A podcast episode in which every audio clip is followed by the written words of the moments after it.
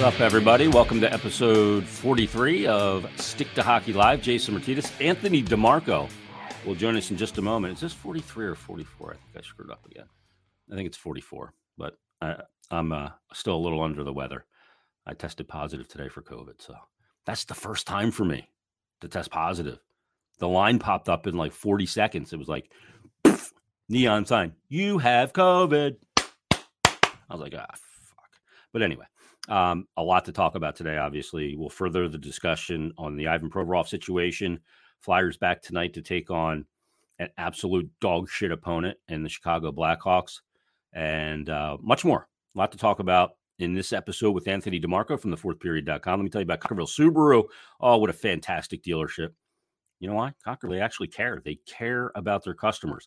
And it's not just some word they use. Well, they were the Subaru Nation Love Promise dealer of the year winner, the inaugural in 2015. And here's why they care because they do support the local community in the best ways possible. Eight years supporting the Nemours Children's Hospital of Delaware. Uh, they've adopted 15 classrooms again this year for Marcus Hook Elementary School, giving teachers $500 for classroom supplies. They continue the donation of thousands of coats to La Comunidad Hispana in Kennett Square. They've done that for 10 years and continue it now as well. New Year's here. Great time to visit the beautiful showroom on Route 202 in Glen Mills. Check out their certified pre owned inventory or pick from their Subaru vehicles on site, the 2023s, and take one out for a test drive. And as great as the dealership is, service department is stellar as well. Free car wash with every visit. So visit ConcordvilleSubaru.com online. Check out the beautiful showroom on Route 202 in Glen Mills. And remember that Concordville cares. From the fourth period.com. He comes to us north of the border. I wouldn't be allowed to travel there to see him right now because I'm positive it is Anthony DeMarco. What's up, Ant? No, not too much, man. I'm sorry to hear that uh, you tested positive for the vid, but uh, glad to see that you're doing not too bad, all things considered. Yeah, it's been a whirlwind of a couple of days to say the least, huh? Uh, you know what? Uh, yeah, yeah. Uh, obviously, this is the biggest news in hockey right now. It's a massive issue, and it's unfortunate because I think it comes off the heels of a really popular and a very positive night that the Flyers put on. I think they did a really good job. Obviously, uh, James Van Riemsdyk and Scott were at the forefront of that. But unfortunately, it's uh, overshadowed by a lot of negativity, and rightfully so, of a uh, of Ivan Provorov making a very unpopular decision and I mean, you know, I was on TSN radio in Montreal yesterday, and uh, obviously that's what we talked about for about ninety percent of my segment. It's what they're talking about on Sportsnet up here, uh, Sports Center, TSN, Sport Rogers Sports Center. yeah, they're all talking about the whole nine yards. And you know what? Given the, the climate of uh, our world right now, I mean, I'm not really surprised. And Provorov uh, had to know that this was coming.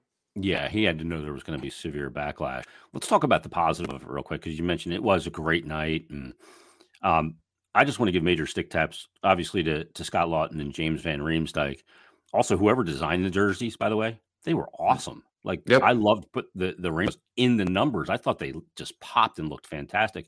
I was bummed I couldn't be there for it because I was you know coming down with this thing, but um, you know the way Scott Laughton handled himself after that game the way he fielded the questions about Provorov not um, taking the warm up and trying to accentuate the positive of the night and everything else and talking mm-hmm. about the discussions. I thought that he verbalized himself and the position of most of his team very well.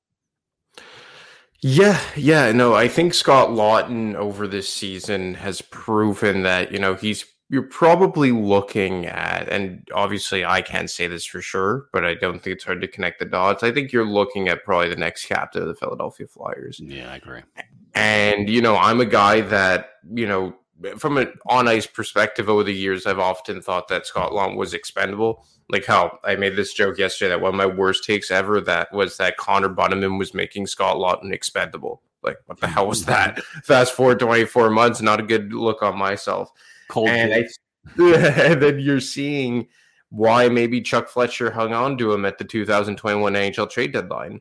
Something that I think was very not not um, not a questionable move, let's say, but one that I think that given what Scott Laughton probably would, could have got you at the trade deadline, I think one that was fair to criticize a bit.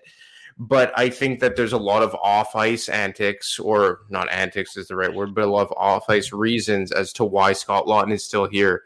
And I think that on a team that has had so many reported locker room issues over the last number of seasons, I think Scott Laughton's one of those uh, shining lights through all of it, and it's proving why that he may be the next captain here.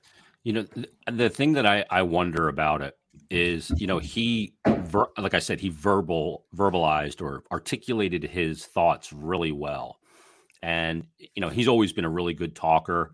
You know, not not going to tell you a ton. He's not going to peel the curtain back and you know expose anything because um, that's what you know hockey players do. They protect the room.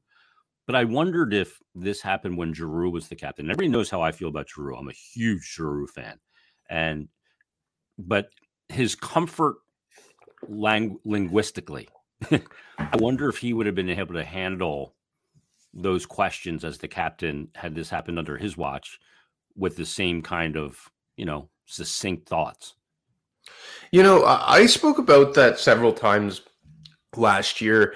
And look, I'm never going to sit here and say Giroux was the problem or a bad captain for, for two reasons. One, I'm not there, I'm not in the room and B, I just don't think I don't believe it to be true. But that being said, I always said though that I believe that after a certain time, when Giroux was still there after so much, I often wondered for guys like Laughton and guys like Konecny, and I even grouped in Sanheim and Ivan Provorov in this is like was there a bit of a resistance from them to maybe say what they wanted to say because they looked across the room and there was this long-standing captain there? And you could have made that case when Jake Voracek was still on the team, or even Sean Couturier, because let's be honest, Sean Couturier hasn't been a part of the on ice team for 13 months now, or however long it's been. And I think that, and I believe it was you said it or Charlie O'Connor said on your show or maybe just over the couple of uh, over the last couple of months, is that even a guy like Travis Konecny has really seemed to change his entire vibe, the way he plays, the way he acts since Giroux left. And look, this is not me saying that oh, Claude Giroux was this big toxic figure in the locker room and he had to go for everyone else to excel. That's not what I'm saying. But I think that inherently sometimes when let's say older veterans, specifically captains, move on, it kind of makes everyone else around them have a almost like a subconscious elevation of their leadership skills. Mm-hmm.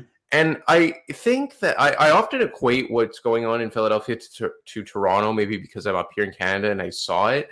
But I remember when they were going through that rebuild and that retool, and slowly but surely, they edged out all the former leaders on that team, like Dion Phaneuf and Phil Kessel and Tyler Bozak, and even a guy like James Van Riemsdyk, who has proven to be a very good locker room guy, a true professional. And I don't think that you're moving on from James Van Riemsdyk and Dion Phaneuf because they're bad guys, but maybe it's just because you need to liberate Not their turn anymore. Their yeah, turn's you, over. You have to liberate that ro- that room in the room to have the new guys take that spot. And I think that's kind of what's going on here. Yeah, because I mean, Giroux cast the big shadow. I mean, he's got all these records within the organization. Was the name of the marquee for uh, more than a decade. So, you know, when he leaves, it does. It's a passing of the baton to a new group. It's a the dawn of a new day um, from a dynamic standpoint. And it's not like you said. It's not like the players didn't like him or he was a bad leader. It's now different, and sometimes different is good. Um, let's talk about, you know, uh, the center of tentacles of the the Provorov thing that I think are still interesting and people are still talking about. You know, this notion there, there's this thing going around on Twitter that looks like standard boilerplate NHL contract, and I, I saw it yesterday, and somebody sent it to me, and I sent it to a former player and an agent, and um, that is not current standard boilerplate NHL contract. And when you look at it and you see something that says, as simply, um, I mean, you imagine in a contract for an NHL player in this day and age that it said B to keep yourself in good physical condition at all times during the season. It's not going to read like that. And then the part that they're highlighting is to cooperate with the club and participate in any and all reasonable promotional activities of the club, which will, in the opinion of the club, promote the welfare of the club and to cooperate in the promotion of the league and professional hockey generally. Um, to me, I think this is probably old. uh, from an old boilerplate contract, but um, it's still you know, it doesn't. No contract forces participation in anything per se. There are yeah. ramifications, and I know a lot of people wanted Provorov bench, and and Torts spoke today and spoke to the point that you know they they pretty much knew this was coming and they were working through it, and I'm sure they went through all their lawyers, like Fried said on uh, Marek's show yesterday, to to see if they could just scratch him from the game, yeah, because if they just scratched him from the game, maybe the issue never even arises. You know that they know that he didn't he was scratched because he didn't want to take warm up in the jersey and so you just write it off as oh he just must not he was dinged up or it was a coach's decision. But there is you're opening yourself up for legal um, recourse because you cannot punish somebody based on religion and their beliefs. And i know people don't want to hear that and and like i said on flyers daily and I, I tackled it. People were like oh there's no way you're going to touch it and i did tackle it. Not everybody liked what i had to say i respect that he did what he did and he has the right to do it it doesn't mean i have to like it and I was incredibly disappointed in the guy. Somebody tweeted me and said, I'm sure Provorov's really disappointed that you're disappointed in him. So I tweeted him back and said, I'm equally as disappointed I'm that you're disappointed in me. Um, I, I'm, I'm disappointed that, you know, that this still kind of happens with some people. But look, you see on social media that a lot of people are glad he did it. And yeah, look, that's fine too. You can have your opinions. Those are all you can, you're entitled to your own opinion. But th- I think people look at him and go, well, they should have benched him. This is where Torts screwed up or the organization screwed up. I don't think they could have benched him. I I think it's because he cited religion. I don't know if you could go down that road. Like I like I, I believe it was Darren Dreger was talking on TSN 1050 radio yesterday, and he basically said because he cited religion, and again I'm paraphrasing here, and I believe it was Dreger. Yeah, it, it kind of protects him. Do I think that it's entirely based on religion? Probably not. I, I, think it was Michael Russo on the Athletics hockey show yesterday cited that Kaprizov and Kulikov and Vasilevskiy are all Russian Orthodox and they've all worn these jerseys. Mm-hmm. And look, I, I'm going to preface everything I'm saying that I unequivocally do not agree with Ivan Provorov's stance. And I think that what he did – was just unfortunate. And I don't agree at all. But like you said, you have to. Yeah, I don't like to use this word, but for lack of better terms, you kind of have to respect him exercising his right to to freedom of speech. I think that, and I think Bundy laid it out really well on Snow the goalie, and I would encourage everyone to go listen what he had to say. But I think the worst part about this and it's not even the worst part, right? Because there's so many bad parts. But one of the biggest issues here is the fact that he chose to do this on such a grand stage and hijack something that was so much bigger than him. You know, nobody was asking Provorov to go to an LGBTQ plus rally. No one was asking him to make a personal donation. No one was asking him to go to a parade. You were asking him to put on a jersey for 15 minutes. And even if you thir- like, look, let, let's call a spade a spade. Jay, he's not the only guy who shares these beliefs in the NHL. No. Let's be honest. There's no close. way. And that's an unfortunate that's just an unfortunate reality. Yeah. And they're just like there's probably a lot of racists in the NHL that we don't know about. And you know what? Favorite athletes for, for liberals are Trumpers. Yeah, if exactly. if you hate Trump, some of your favorite athletes are Trumpers. It's just hundred percent. Look, Bobby Orr is. Bobby Orr is a, in, endorsed Donald Trump. So I mean, and whatever you believe, as much as I may disagree, as much as Joe may disagree, as much as Nancy may disagree, whoever, you have the right to those beliefs, and mm-hmm. there that's your business. Unfortunately, Provorov made it everyone's business. Yeah, unfortunately, became the overriding story, which overrode the the intent of the night. Uh, in some ways, it gets the night more exposure because of the controversy, but that's not a great thing. I don't think that's a great thing. That's not that's not a feather in the cap of what happened. You know, the, the thing that, and, and I can go well on social media, and it's just social media, and people are outraged, and I understand.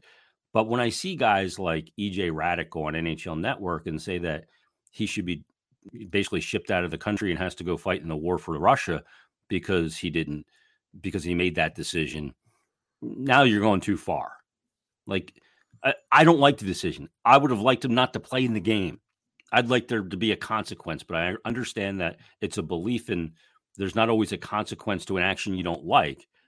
But like going on NHL Network and saying that the guy should be sent back to Russia and sent to war, like what are we doing here? Like, get well, a hold of yourself, EJ. You got to be a little more educated than that. Because you also don't want to stoop to if you're going to grandstand and say that I'm better than someone or we're better than Russians or whatever, you can't then subsequently stoop to their level, for lack of better words. Yeah. And and look, I'm not a like I'm born Roman Catholic, right? Like my grandparents came from Italy. So there are a lot of Roman Catholics who are homophobes. I have family members who are homophobes, but I also have multiple family members that are part of the LGBTQ community. So you can't just cast a grand carpet over the whole or a blanket over the entire like religious thing and say, well, these guys aren't Russian or, or Russian Orthodox and they don't believe in that and say, well, then Provorov can. Like I'm a Catholic, but I don't believe in that. And mm-hmm. to the same me, point, well. and uh, to the same point, I don't pretend to understand religion. I'm again, I'm Catholic technically. I'm the farthest guy from a practicing Catholic you'll find. And because I think a lot of it is nonsense.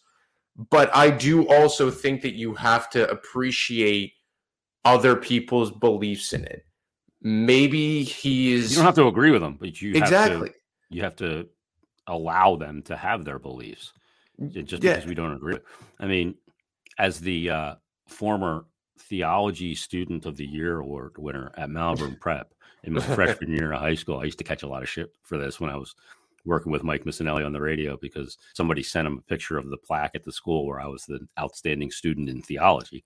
Um, basically, because I was I would I would argue with the Augustinian fathers, um, but yeah, I mean, th- there's elements of my faith, and I, I'm Roman Catholic as well. You know, my my mom was 100% Irish, you know, Irish Catholic, and th- there's elements of my faith that I don't agree with, and it's not that I pick and choose the elements that I want. I I pick and choose the ones that I think are relevant today and that needed to evolve.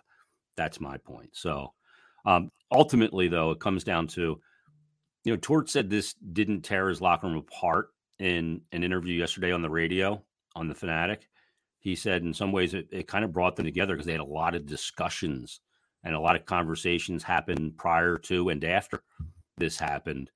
Um, but as we know, he, he's alienated himself from that locker room even before this. What does this do? You know, we've heard about potential trade of Provorov through Frege. What does this do to his value across the league? Because any team, you know, this is fresh right now, and eventually everybody will move on to the next thing. It happens yeah. really fast in today's society.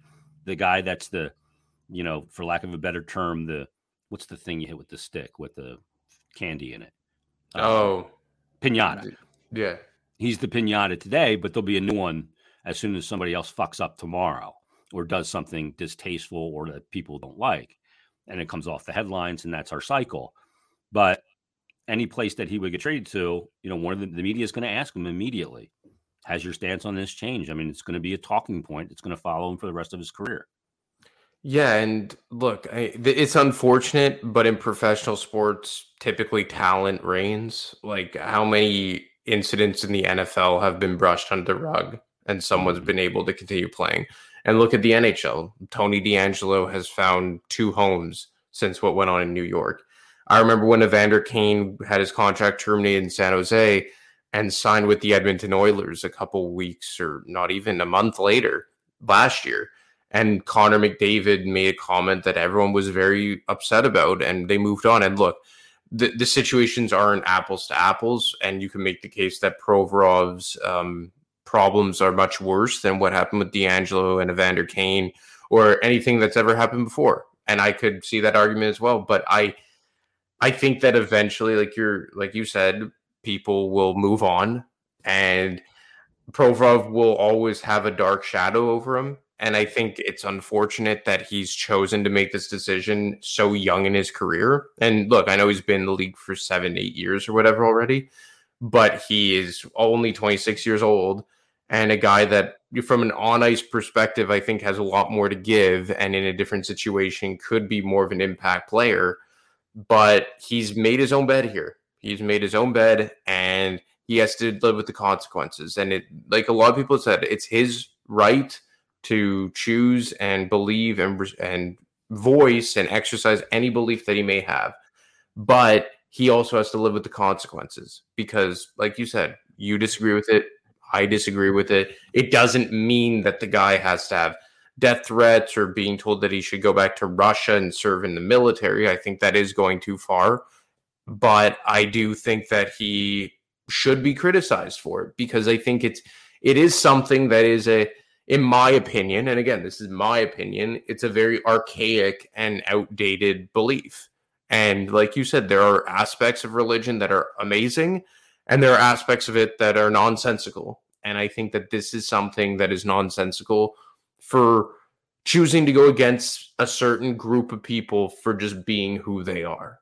And yeah. that's my belief on it. Um, well said. Um, Torts spoke today and was asked about it further. Um, he said, "I." He said, as I said, Provy did nothing wrong. Just because you don't agree with his decision doesn't mean he did anything wrong. And he said, "Let me put it to you this way. In my experience, I think it was back in 16 when I was asked a question about the flag when Kaepernick was sitting. He wasn't kneeling." He was just sitting at that time. They asked me if a player sits, what would you do during the anthem? And what I did, what I said was that the player would sit the rest of the game. I was wrong. I learned a lot through that experience. My feelings towards any type of protest to the flag during the anthem, it disgusts me to this day. It disgusts me. It shouldn't be done. Those are my feelings, but I can't push those feelings onto someone else. So I was wrong in saying that back then.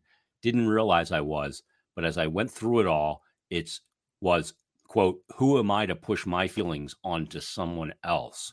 And you know, a lot of people cited that and um, when this happened and how Torts handled it after the after the game and said this is the same guy that said he'd sit a player for uh, for um, protesting during the anthem in the NHL. They don't realize like he changed his stance on that. The story came out in 2020 that he changed his stance on that. I think he talked about it when he was on TV. Yeah, and that's where it came from. Um, but people grab onto the the part where the negative in 16 but they don't add the context of 2020 and his it's not an about face. You know he's disgusted by it but he he knows he can't force his opinion on other people and his experience on other people. Yeah and i think that it's a very good example. And look obviously the protest to the flag and protesting the lgbtq pride night is two very different things one protest it or did he just not endorse it? Yeah, because he didn't I mean, speak out against it, um, but he didn't participate in it. I think that Provorov could have done himself a lot of favors if he would have just after the game done more than just say two sentences on it. I think that was him kind of saying like what like this isn't a big deal and you guys shouldn't make it a big deal. Mm-hmm. I think that if he would have explained his why more, people would have thought it was more not not even acceptable, but they would have been more accepting of it. Yeah, it was well, almost dismissive is is the problem people had with it. I think, and that that's the issue, and I think that that's how he's come off in behind the scenes to like besides this issue. But I do think what Torts said that, in a nutshell, is true. That he that you, just because you don't don't believe it doesn't necessarily make it wrong in a vacuum. But again, if you ask, again, I'll use myself personally because this is all a personal belief thing. Is it wrong to do what he did? I think it was personally because I think that nobody was asking you, like I said, to make a donation or go to a rally or go to a parade or make a speech or anything like that you just asked to respect a community and respect the initiative that your teammates was trying to do. And I think that what he did was put his team, his coach, his teammates in a very bad situation. Bingo. But again, that's just my opinion. Yeah. And like you said, it's not like he overtly protested it. He said that he respects everyone's choices, but people have to respect his. So I get what Torts is saying, and it's unfortunate, but you have to accept that aspect of this whole situation, as unfortunate as it may be. The quickest way to have a locker room turn against you is for everybody in that locker room have to answer for something that a decision that you made. Exactly. And and and that's what happened. So many players had to be asked about, you know, the decisions, the decision that he made, and because and because he only gave a very brief answer, they had to expound on it further. Like Laughton gave a, a ton on it. I mean, I don't think Laughton answered a hockey question in in his post game. Um, so, but you know, it's uh, it's a story that's not run its cycle yet, and we'll see where it goes. And um, they play tonight against Chicago, and what's what's the ovation going to be for Ivan Provorov when he's introduced? Can't imagine it's going to be good. I mean, yeah. he wasn't exactly the most beloved player in the city before this. It's not like there's elements of his like there are elements of his ho- hockey Provorov that people love though, like that toughness and you know will play through stuff, rub some dirt on it, you know, work his butt off. He, he's incredibly diligent about his craft, incredible shape. I mean, the guy takes off about two days after the season from skating and then gets right back on the ice. And there's elements of, you know, things that Philadelphia fans love, but and some Philadelphia fans love that he did this. You know, let's not let's be mm. honest. Yeah. If we shift it to the on ice part of Provorov, which again is completely secondary, but if we just look at the hockey player, I've always been of the belief that people have been way too critical of him just because you're essentially mad at a guy who's playing well above his head and has been playing well above his head since he entered the NHL. That's essentially what this is is that he's a guy that's been deployed as an undisputed number 1 for the entirety of his NHL career. And I think that save for two seasons, he's proven that he's not a number 1. I think he's a good number two. A lot of people say he's a good number three. I think you're splitting hairs at that point, but whatever. And I think a lot of it kind of comes down to this is a lower version of what we saw with Rasmus Ristolainen in Buffalo. Is that you saw a guy with a lot of hype drafted in the top 10 of their respective drafts come in and multiple coaches over deploy the shit out of them and they don't live up to those expectations like I said, the difference with Provorov is that his results have been much better than than um, Ristolainen's, and on two separate seasons, he's proven to be a number one defenseman. But I mean, again, if you take out all the off ice antics, all the rumors about him maybe being upset about his power play deployment and all that, certainly what went on a few nights. I don't know how you could ever be upset at a guy who is being overutilized by a coach. I just I never really understand understood that. It was kind of like when people shit all over Brian Elliott in 2017-18 because he was the number one goalie and he was breaking down and he came back and he shit the bed in the playoffs. I would be like, yeah, I mean, he's not doing well, but I don't see how it's his fault that Dave Hakstol started him 13 games in a row or whatever it was. Yeah. And I think that's kind of like what, what's going on with Provorov here from an on ice perspective of course. Yeah, I agree. Um, let's move on because they, they play against Chicago tonight. Um, and Chicago, if you want to look for a team that's pretty outwardly tanking, I mean, look at their off season, look what they moved, right? They moved out, and uh, we'll see if they end up moving Kane if he gets healthy. And right now, they're they got 28 points. They're the worst team in the league. Um, they actually have a better winning percentage than Columbus. Columbus has played two more games in this 28 points. Actually, no, they have yeah, they have a better winning percentage, points percentage. Columbus has a 318. Gaudreau didn't fix everything there in Columbus. I know they're injured too, but Jesus, uh, they have no goaltending as well. But yeah. um, Chicago right now ranked as the 32nd team in the NHL with the high odds to draft Connor Bedard. And and I, I went looking at this. I, I brought this up on, on Flyers Daily. I looked at NHL draft lottery results since they were brought into the league back in 1995. And so I go, okay, let me let me look and see how impactful the number one overall pick has been. And you get variations of number one overall pick. I mean, in '95, the first one was Berard Beast, uh, taken by um, the Ottawa Senators, right? And you look at, uh, you know, Chris Phillips was the number one pick by Ottawa. Some of these guys good, like Joe Thornton, great player, never won a cup. And then you get to there's a run here from 2003 through 2008 where the number one overall pick, they all have cups. Marc Andre Fleury's got multiple. Ovechkin's got one. Crosby's got three. Even Erik Johnson's got one now. Um, Patrick Kane has three. Steven Stamkos has two.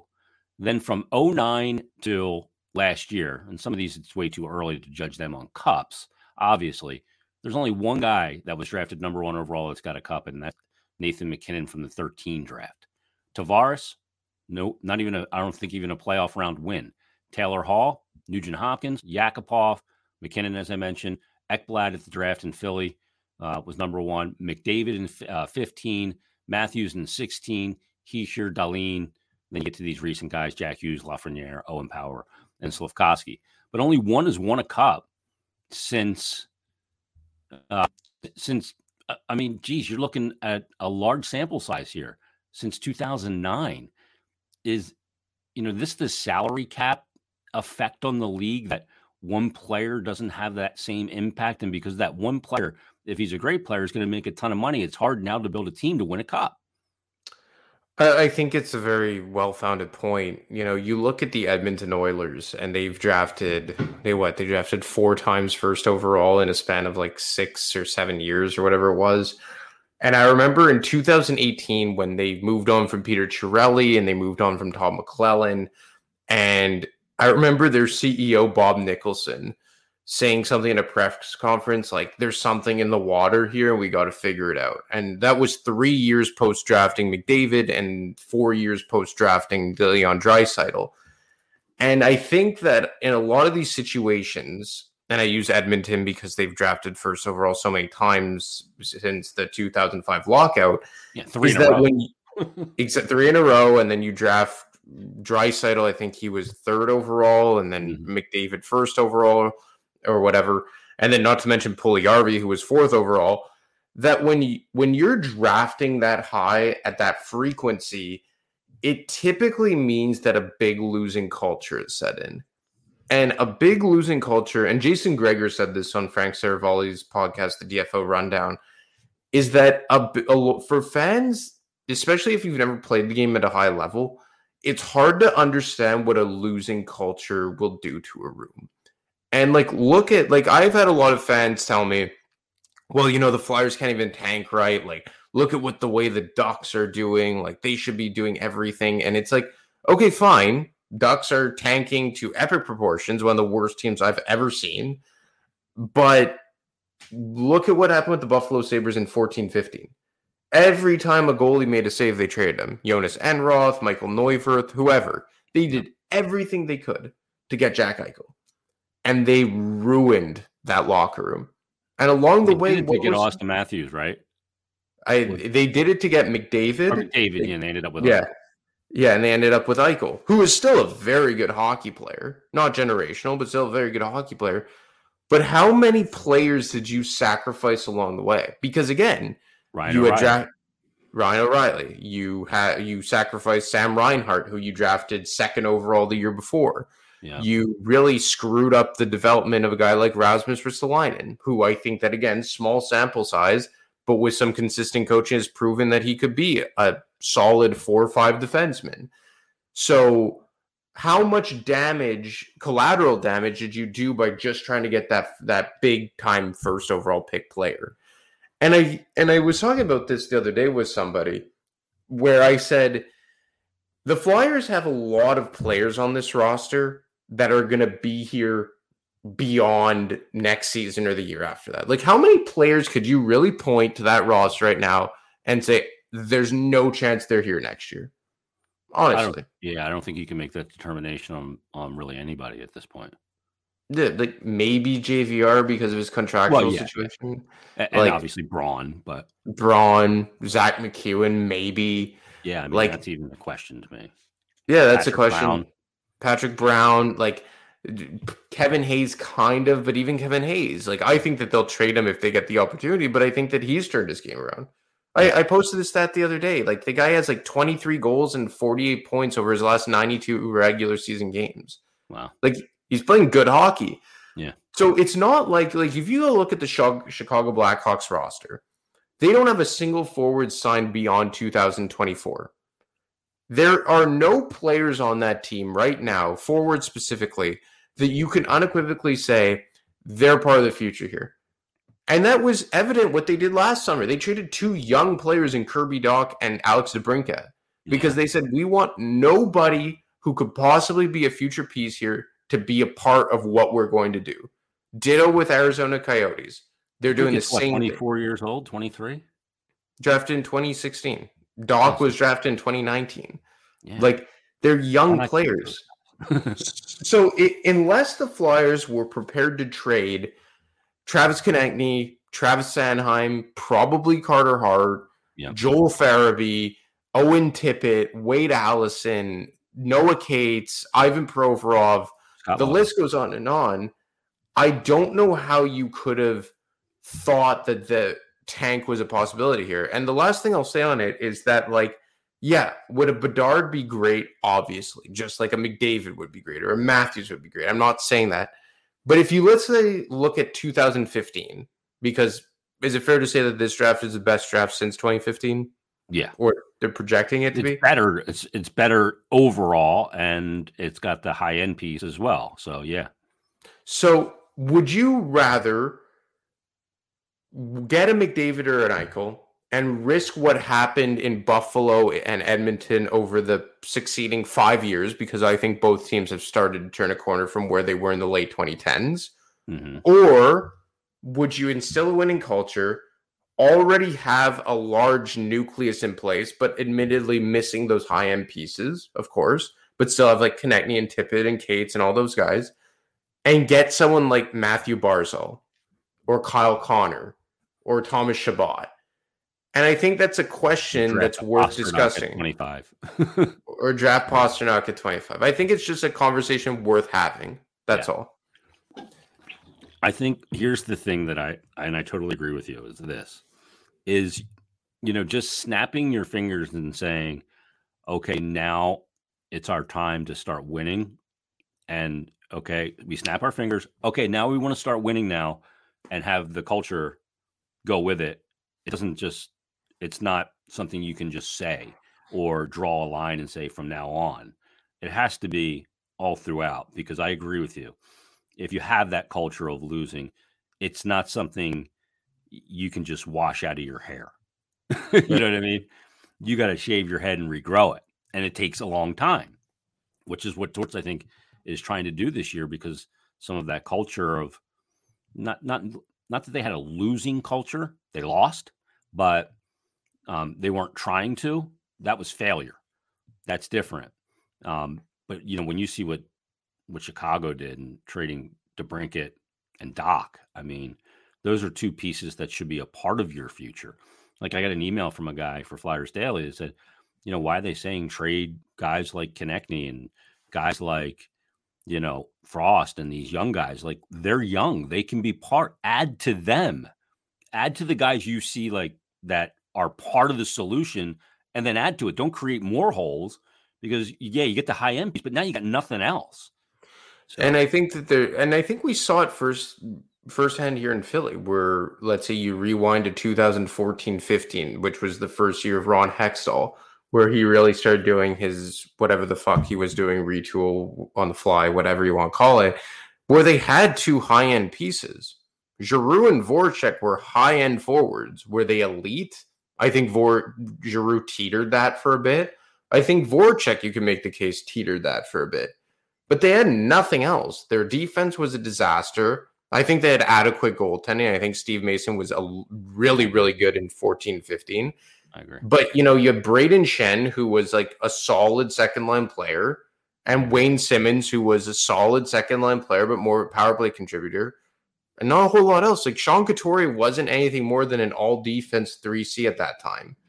So you had the high end pieces back then, but you had nothing else and it didn't work. And look at the Edmonton Oilers. I think, again, they're starting to tor- turn a corner now, but they have had two, arguably the two best players in the world for the last five years. You can make that determination. And they've gotten out of the first round twice.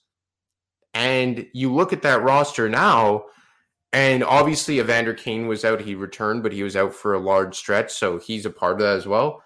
But after their top four forwards, I think there was like a 28 point drop off. And that's yeah. a team that's still to this day, I don't know if you can make the determination is a cup contender. And they've had these two guys since 2015. So, yes, the high end pieces are 100% necessary. But let's not pretend that the depth doesn't matter. You need that depth as well. You can't, and I think the Flyers have a good nucleus of depth. And even beyond the roster that they have, I think they have good depth in their system. I always cite the discussion you and Alex Appleyard had that they probably have second, third line, second pair, third pairing talent coming out of their ass for the next five years. But you need that high end piece. Yeah. But uh, yeah. There's more than a few teams in that in that mix. You know, it's not just Edmonton too. It's the Toronto Maple Leafs. They have these four great forwards. They have all the high end, but they can't build the the rest of the roster, and that's what wins in the playoffs. And that's why Tampa was so great because I mean, the one year you barely even had Stamkos, but I mean, you have Brayden Point, you have Kucherov, you have an all-world defenseman in Hedman. You got that goalie back there that any mistake you make, he's going to bail you out of anyway. John and, Wick. yeah, you had McDonagh, and you had all. I mean, you had Sergachev on a third pair, right? I mean, that that team and Palat and Cernak, all those guys. I mean, th- that's why that team was good because they had all of those pieces and there's a lot of these teams with with all the high end elements, but don't have you know the requisite roster to win in the playoffs. And I think that's what makes hockey special too. And the Stanley Cup playoffs, you know, so intriguing is that teams with just high end pieces, eh, you know, those high end pieces, yeah, they may score a lot of points, but they may not be able to lead you through rounds in the playoffs. It's a different ball game. It's like the NBA becomes a different a possession by possession league in the playoffs, and the NHL it becomes you know a sum of parts league in the playoffs. So, uh, and that's but, again, you need that high end pieces. You need them. Yeah. And yeah, that, and that's important to say as well. This is not to say that the Flyers don't need that high end piece. And you know, if you, I had this discussion with someone the other day. If they start, let's say, not trading JVR or refusing to entertain calls for Hayes or by God by some unfortunate um, turn of events they try and acquire someone for a push for the playoffs, I think that's the wrong decision. Yeah, a hundred percent. Yeah, which I don't think that they will. I think that they realize what this team is. I think that they hope to prove that it's better than what people thought they were, i.e., a bottom dweller. But I don't think that there's this like false hope that they are going to, you know, go on this miraculous run for the playoffs. If they stay the course and they trade JVR for whatever you're going to get, you trade Braun for whatever you're going to get, maybe you find a suitor for Hayes, still for Provorov, and they just organically finish 10th in the Eastern Conference, but you see developments from guys like Noah Cates and Morgan Frost and Owen Tippett and Wade Allison and York and whatever – I can't look at this season and say it's a failure because you didn't do everything you possibly could to get Bedard. Yeah. Because for of them to done everything to put themselves in the same conversation as Arizona, as Chicago, as um, who were we just talking about here? The Ducks, who we just saw, they would have had to trade half a dozen players minimum, minimum. Like, and you would have had to hire a not good coach. Which I mean, a lot of people have said John Tortorella wasn't the right coaching hire because he was going to do exactly just this. Which I mean, in a lot of ways, I can see that argument. But I disagree because I don't think that this was a team that had nothing. I don't think that this was a team that, let's say, in uh, like let's say uh, when Paul Holmgren stepped aside and Hextall took over. What they had on the roster is what they had, full stop. They had nothing else. I think that's why you saw guys like Boyd Gordon and Van de Velde and Bellemare and Matt Read and all these random players that filtered through their yeah. bottom six for so many years hang around because they had nobody else. Like a uh, hell, I remember when Nick Cousins came up in 2015 and we were all doing yippee ki because they're just like, oh my god, look, a homegrown talent player actually being a relevant player. But I do think that there's something to be said that Fletcher and even Ron Hextall drafted a lot of middle of the road guys who I think will be able to contribute to this team beyond this season. Yeah. Yzerman drafted Kucherov 58th overall, Point 79th overall. I mean, what a finding Point there, too. I mean, Cooch at 58 is that's criminal what he did. But then you got to yeah. draft him, you got to develop him, too. It's, it's all part of the equation. Or Kaprizov and, in what, the fifth round or whatever it was? Yeah. Sheesh. Yeah. Think about that. And Panarin undrafted. right? Absolutely crazy. It's the bananas. Um, great stuff, Ant. We'll see what happens tonight. Busy weekend too. Detroit Saturday on the road, and then Sunday against the Peg. Um, they're a good team as well. Peg's the Very top good division right now, so I like the goaltender. Um, I'm hoping I'm cleared to go on Sunday because I like, you know, there's certain goalies when they come to town. I go, oh, when he comes to town, second period, I'll be on that Zamboni entrance glass, so I get an up close look at at them play. I've seen him a few times, but and he's fun to watch.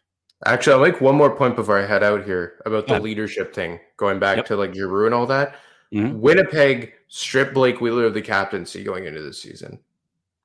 He's having a hell of a season, and Winnipeg has rebounded in a big way. And a lot of people, myself included, thought that they needed a rebuild. So sometimes it doesn't have to do with who the captain is or what how good that captain may be. Sometimes you just need a fresh face leading that room. That's all I'm going to say. Yep. All right, brother. Anyway, Feel better. Be good, eh? man. Thanks, brother. Appreciate it. From the fourthperiod.com, there he is, Anthony Di Marco. Um, a lot of conversation today on some subjects that, you know, we didn't want to talk about, but we needed to talk about and we did. So, um, coming up on tomorrow's episode, by the way, we got the first Stick to Hockey fan forum. We've got three guys coming on, and I'm going to do this again next Friday as well because I've gotten an overwhelming response from people that want to be on the fan forum. Um, so tomorrow we're going to have Dan Marcus, Mitchell McElhenney, and Brian Satino will be our fan forum guests, and we're going to have a roundtable discussion on all kinds of things, the state of the franchise, uh, talk about everything, Tortorella, you know, uh, where the team's going, where they should go, where what's right, what's wrong, all that stuff, and we'll have that on tomorrow's Friday episode of Stick to Hockey Live. And um, if you do want to get in on one of the uh, fan forums, and I'm, I'll try and do as many as I can. We'll do them for a couple of weeks if we have to. So I'd like to give everybody the opportunity that wants to do it and wants to have a voice on it. The only things are that you just need to be available at the time we do it because we do it live. Um, you will be on camera, um, so please try and be in a, in a place that's we we can hear you well and you know be at least well spoken enough to get your points across. Don't talk over each other, um, and uh, we'll do these and let the let the fans have a voice because everybody's got a voice on social media, but that's typed in 140 characters. Like sometimes you need to articulate a point to get it out there, to articulate your opinion on something. You can do that. Some can do that better, some can't, but um, we'll do that. So if you want to get involved in the fan forum going forward beyond tomorrow, you can always DM me on Twitter at Jason Mert. Uh, shoot me a DM shoot me more than hey i'd like to be in the fan forum just say why you'd like to be in the fan forum you know? Give me a little bit more than i got some responses that said hey I, am in for the fan forum but it's an egg account i don't know anything about you um, so please uh, give me a little bit of reasoning why you'd like to be in there or if you want to email me jason.myrtetus m-y-r-t-e-t-u-s at gmail.com and we'll get more people involved in that as well so i'm looking forward to that tomorrow so join us it'll be at one o'clock tomorrow we'll do the flyers fan forum Great time to visit Concordville Subaru on Route 202 in Glen Mills. Get down, check out the great dealership. It is beautiful. And uh, check out the great certified pre owned inventory, all the new Subaru vehicles on, on the lot. Take one for a test drive and check out the service department while you're there. It is sensational. Free car wash with every visit. You get all the details on ConcordvilleSubaru.com. Visit the showroom on Route 202 in Glen Mills and remember that Concordville cares. We're back tomorrow. Another brand new edition, our first Flyers fan forum. On the, another edition, it'll be episode 45, because this is 44, of Stick to Hockey Live. Everybody, have a great day. Thanks for watching. Thanks for listening. We'll talk to you tomorrow.